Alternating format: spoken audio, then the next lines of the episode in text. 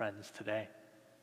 We pray that the words of my mouth and the meditations of all of our hearts would be pleasing in your sight, our rock and our redeemer. Amen. We've been journeying through this Gospel of Mark, and we're in this section where Jesus is traveling with purpose.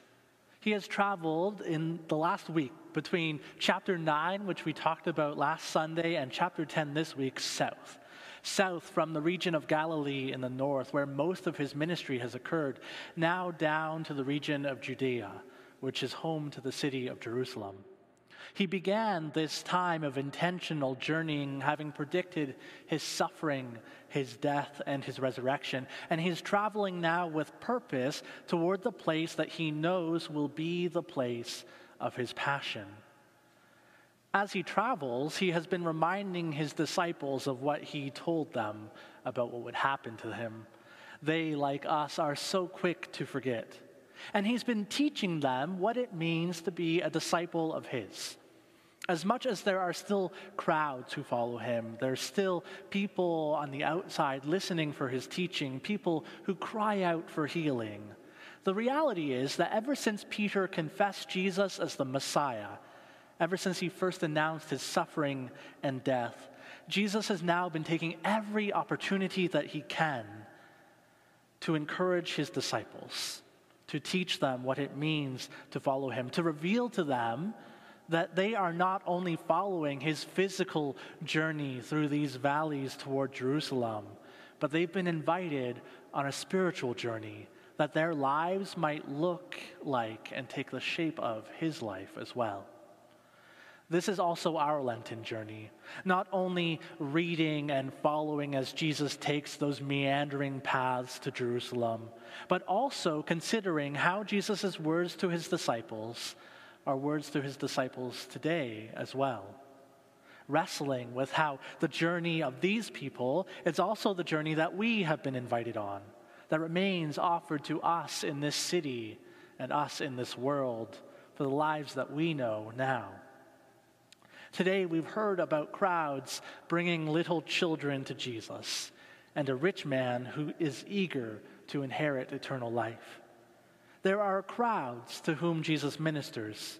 But once again, the focus of these interactions is actually on his disciples. It's actually on helping them to see and understand the purpose of the journey, on helping us to know the way of discipleship, the way of the cross.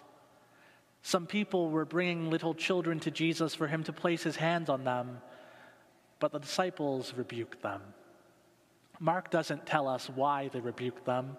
As we heard in the kids' moment, we can guess. We can guess that maybe it was because they felt Jesus was too important for this. Jesus is on his way to Jerusalem. Don't they know? Jesus is about the business of revealing the kingdom of God. Haven't they heard?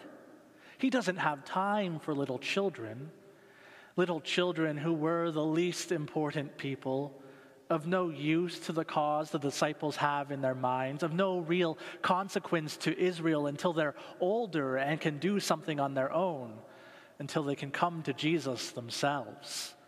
Until then, it's probably best to keep them away. The disciples are actually abusing their authority in this passage as they try to prevent people from coming to Jesus. Jesus has called them and given them authority to announce the kingdom, yet here they conceal it. Here they rebuke people for desiring that children should be drawn near to Jesus. They've missed something along the way, despite their being so close to the Lord. And if they've missed something so drastic that they could use their authority in this harmful way, I wonder what we may have missed as well. Who are we trying to keep from coming to Jesus?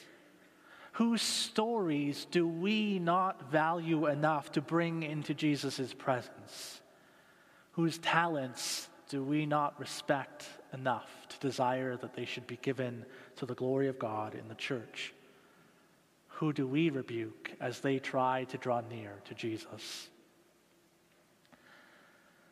Whatever it is, whoever it may be, Jesus, we know, will have harsh words for us. Because when Jesus saw that his disciples were behaving in this way, were keeping children from being brought to him, he was indignant, Mark says. Indignant, and you can hear it in just the way Jesus gives his instructions to the disciples Let the children come to me, do not hinder them. There's actually no and in the Greek. That's been added so it's easier for us to read. Jesus gives two commands back to back, hurriedly. The urgency with which Jesus speaks these words is clear. The correction which he offers is plain. Then he says, Truly I tell you, anyone who will not receive the kingdom of God like a little child will never enter it. First, we learn that receiving and entering the kingdom are two different things. We have to receive it first, and later we will enter it. But second, and the more important thing, the place where we'll linger, is we learn that we must receive the kingdom as a little child. How does the kingdom of God belong to little children like these? Why must we receive it like a little child? I think that the next story is meant to help us to understand. So, as Jesus is returning to his journey, a man runs up to him and falls on his knees before him. Obviously, the disciples' days as bouncers are behind them, or the importance of this man was plain to them, so they made no effort to keep him away as they'd done with the children. Good teacher, what must I do to inherit eternal life? We can tell from his hurry and his posture, he is eager to know. He throws this word good around. This was not done in the Jewish culture, so Jesus challenges him. No one is good except God. It's like Jesus is asking, Do you stand by your use of this word good? And if you do, are you prepared to listen to me as the one who is good? Or have you been mistaken? Then Jesus gives the man the answer that he expects. You know the commandments. You shall not murder, you shall not commit adultery, you shall not steal, you shall not give false testimony, you shall not defraud. Honor your father and mother. The man expected this answer. He was prepared for it. Teacher, all these I have kept since I was a boy. He has kept these commandments since he was a little older than the children that we met in the previous story, since he was just old enough to have responsibility for the law himself. This is a list which would trip any of us up. We who stole something once as a teenager, we who have lied about our friends and our neighbors, we who have not reported all of our income to the government, we who have not always honored our father and mother. This list is a list that any of us would fail, but it does not stop this man in the least. He is sure he has kept all these laws. He believes himself to be good. Not only good teacher, good me who comes to you. This is how he understands himself. He would probably assert, I'm a good person at heart. And isn't that the way we would all describe ourselves? Even though we're maybe a little more honest that we haven't kept all those laws perfectly since we were children, we would still say, but I'm a good person at heart. And this man probably feels that he deserves eternal life because he's kept the law. Nevertheless, there seems to be something inside of him that tells him that a piece is missing. Something inside of him tells him he needs to ask this question What must I do to inherit eternal life? all these laws he has kept since he was a boy. And Jesus looks on him and he loves him. What a marvelous declaration.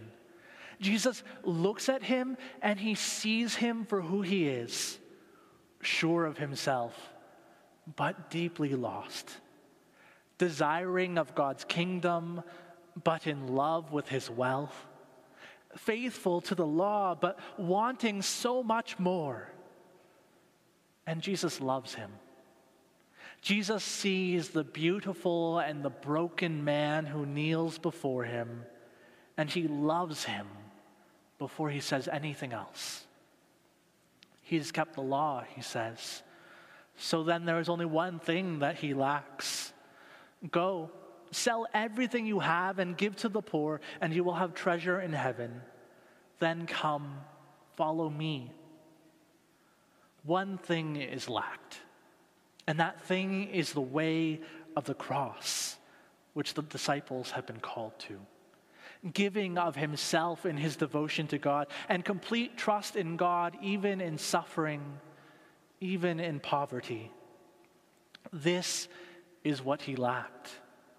For somebody who has kept the whole law since he was a boy, somebody who is so eager for the kingdom that he kneels before Jesus, for somebody like that, we might think this is easy, but it's not. The man understands. He understands the depths of the call which Jesus has offered to him. He grasps the difficulty of discipleship and he sees that he cannot do it. His face falls. He goes away sad because he had great wealth. Some might say Jesus has been overly harsh with him. Couldn't Jesus have started with a simpler invitation?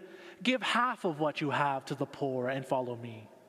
Couldn't Jesus have been more accommodating for that greater purpose of welcoming this man to begin his journey of following him? Here we see a contrast with the previous story. This man is not at all prevented from coming to Jesus, but he's given a choice about following. The cost of following, it's not hidden from him. Earlier, I asked us who we might be preventing from coming to Jesus. But that question doesn't mean that we hide the cost of following Jesus for fear that some might choose not to follow. Because to follow is costly. It demands complete obedience, and even though we will struggle, we must try. People in our church have strained family relationships because of their faith. They have lost friendships because they cannot do what they once did with their friends as they follow Jesus. They have relinquished dreams which they held since childhood for the greater vision of the kingdom of God. We do no one any favors by concealing the cost to follow.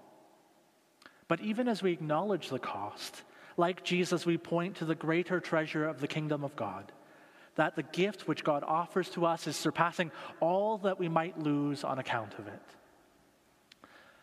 For this man, he must have believed that he was better off with his treasures and his wealth than he would be with Christ.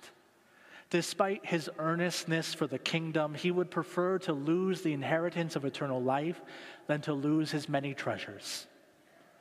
What cost would cause us to answer in such a way? Would homes, siblings, parents, children, fields, or career prevent us from following Jesus?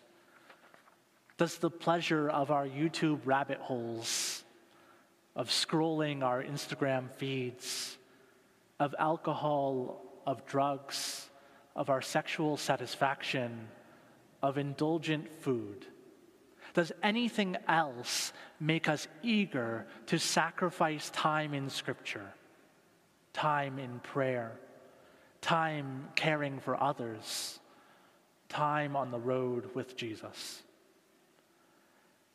I don't think we're so different from this man at all. And so in Lent, we try to reorder our priorities such that when Christ's invitation comes to us and we hear it, our faces might not fall. That we might not turn away sad, but with joy we can turn and follow. Jesus loved this man knowing he would walk away from him. The declaration that Jesus specifically loved this man is unique in Mark's gospel. And perhaps it is meant to be a model of Jesus' love. Perhaps we are being told that Jesus does not only love those who follow, but Jesus loves the world. Jesus loves the world that in its created goodness has eternity set in its heart. Jesus loves the lost sheep who will keep going off and wandering despite having so, come so close to the shepherd. Jesus looks on this lost sheep of the children of Israel and he loves him, though this man will love his wealth more. What incredibly good news for all of us. And then Jesus says to his disciples something that might sound like bad news how hard it is for the rich to enter the kingdom of God. The disciples are amazed by his words, maybe amazed in a way that we're not particularly. But this is unexpected. If it's difficult for the rich to enter the kingdom, what a surprising claim that is. Because surely those who God has so richly blessed must be first in line for the kingdom. But Jesus repeats himself to ensure that he was heard. Children, how hard it is to enter the kingdom of God. It is easier for a camel to go through the eye of a needle than for someone who is rich to enter the kingdom of God. Jesus seems to make his statement more severe. It's not only hard, but in fact, it sounds impossible. Given the amazement of the disciples and their response of who then can be saved, we're supposed to hear Jesus' words literally. This is not some play on words or some cultural reference that we don't get. It's actual camels who were the biggest animals in that region and actual needles that had the smallest holes we could imagine that Jesus is saying is like trying to get the rich into the kingdom of God. Who then can be saved? Why is it so difficult? Why is it harder than a camel through a needle's eye? Well, it's not the riches themselves. Jesus doesn't tell everybody he meets that they have to sell everything they have first. That's not a prerequisite for everybody. So, what is it about this man and what is it about the rich that makes it so difficult? It's about the way that riches impact us and impact our hearts. We grow to love our wealth. As St. Augustine wrote, such, O my soul, are the miseries that attend on riches. They are gained with toil and kept with fear. They are enjoyed with danger and lost with grief. It is hard to be saved if we have them, and impossible if we love them. And scarcely can we have them, but we shall love them inordinately is certainly the love of riches that prevents us from following Jesus well, from entering the kingdom. But I think it's more than that, too. Something else is happening here, and this is where we connect back to the little children from earlier in the reading. With wealth comes the lie of self sufficiency.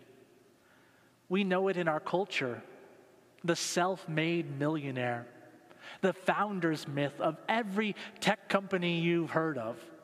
That a great person did a great thing and was rewarded greatly. We believe these lies. And we believe these lies about ourselves as well. The rich man believed this lie.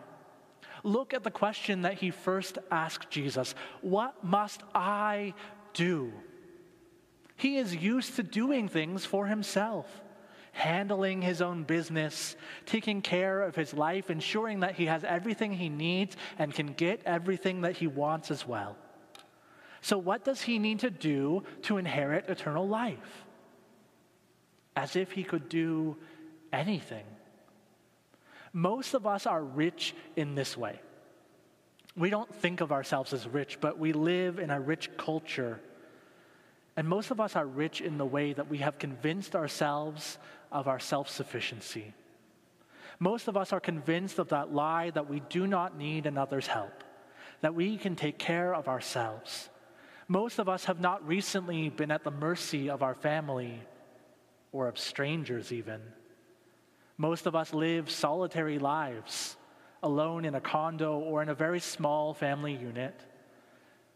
We here have adult responsibilities.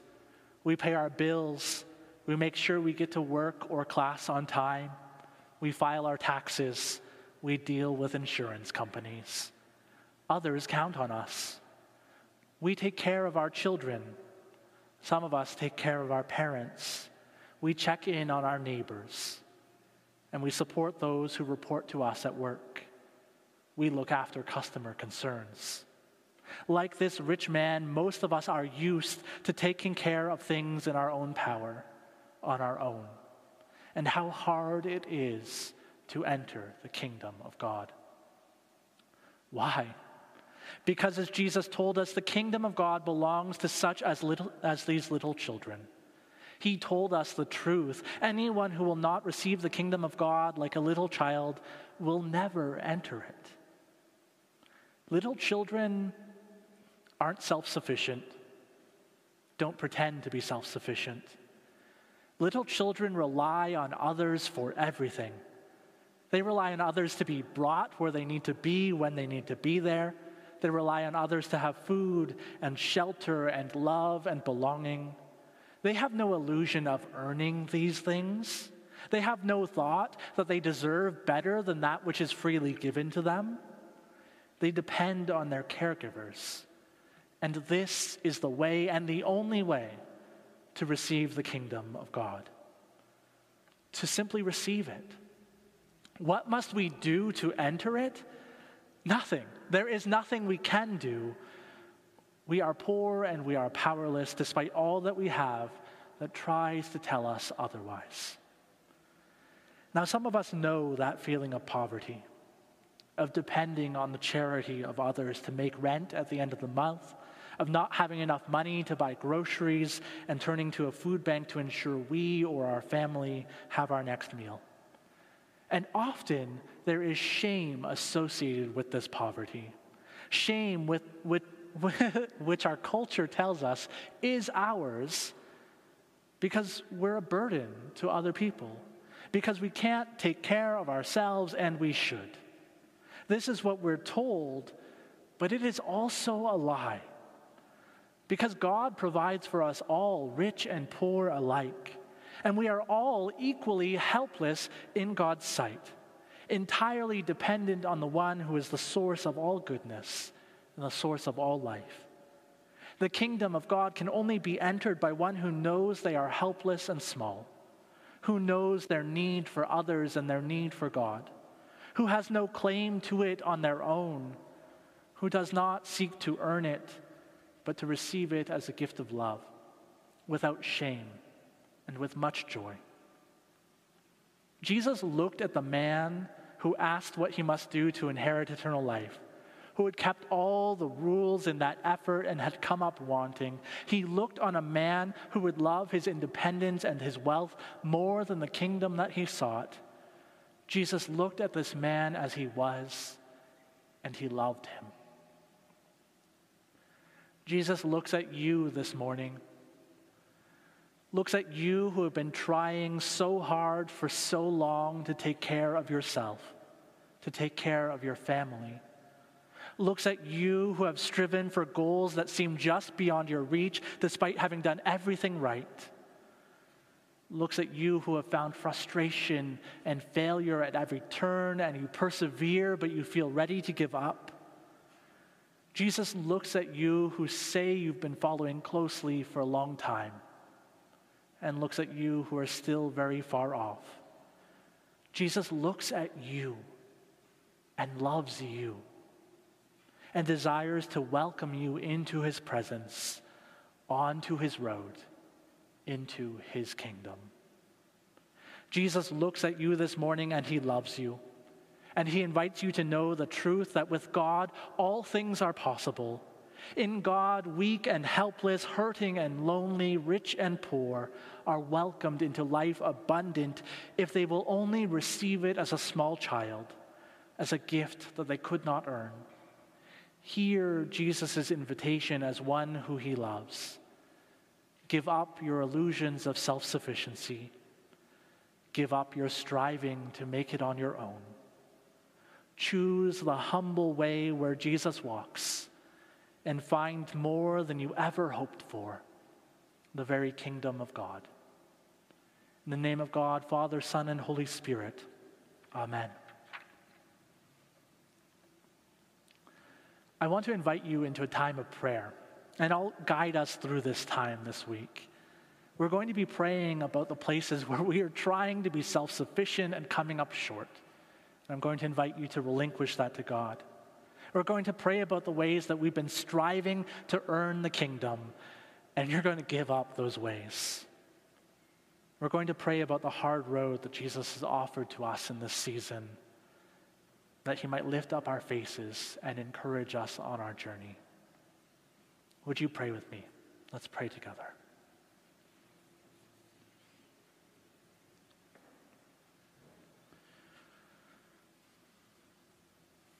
Lord Jesus, you said that you told us the truth. That anyone who will not receive the kingdom as a little child will never enter it. And so we come to you this morning as children of your Father, as beloved children. We feel that you look on us with love even now. And we confess to you the ways that we've been trying to enter king- the kingdom on our own. The ways that we've been trying to take care of ourselves and not be your children.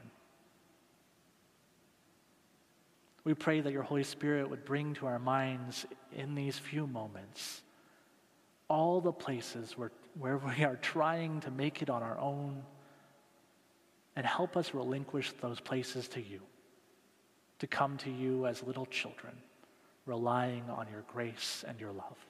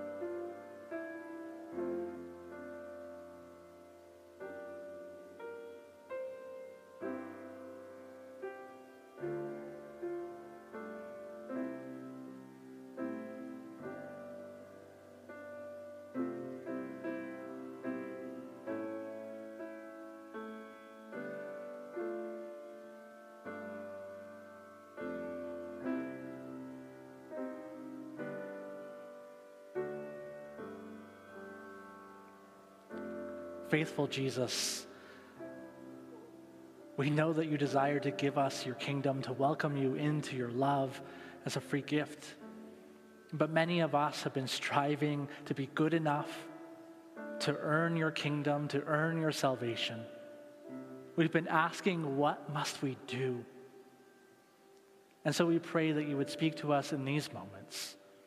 Assure us that there is nothing we can do that you desire to welcome us in. Help us to lay down the burden of being good enough, to name that you and you alone are good.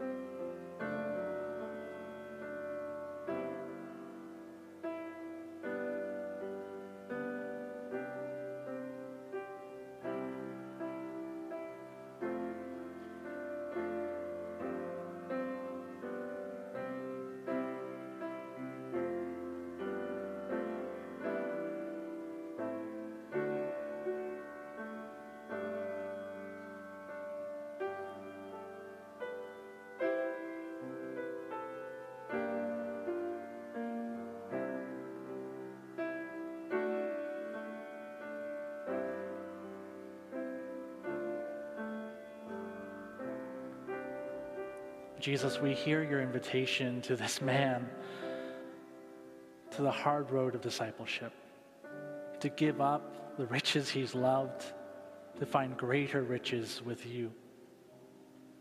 We know that each of us have been invited on a similar road with similar hardships, that there will be cost and sacrifice in following you. Help us hear again your invitation to follow. And help us not to be downcast and sad and to turn away from you, but encourage us by the joy of your salvation. Help our faces to rise in the light of your love.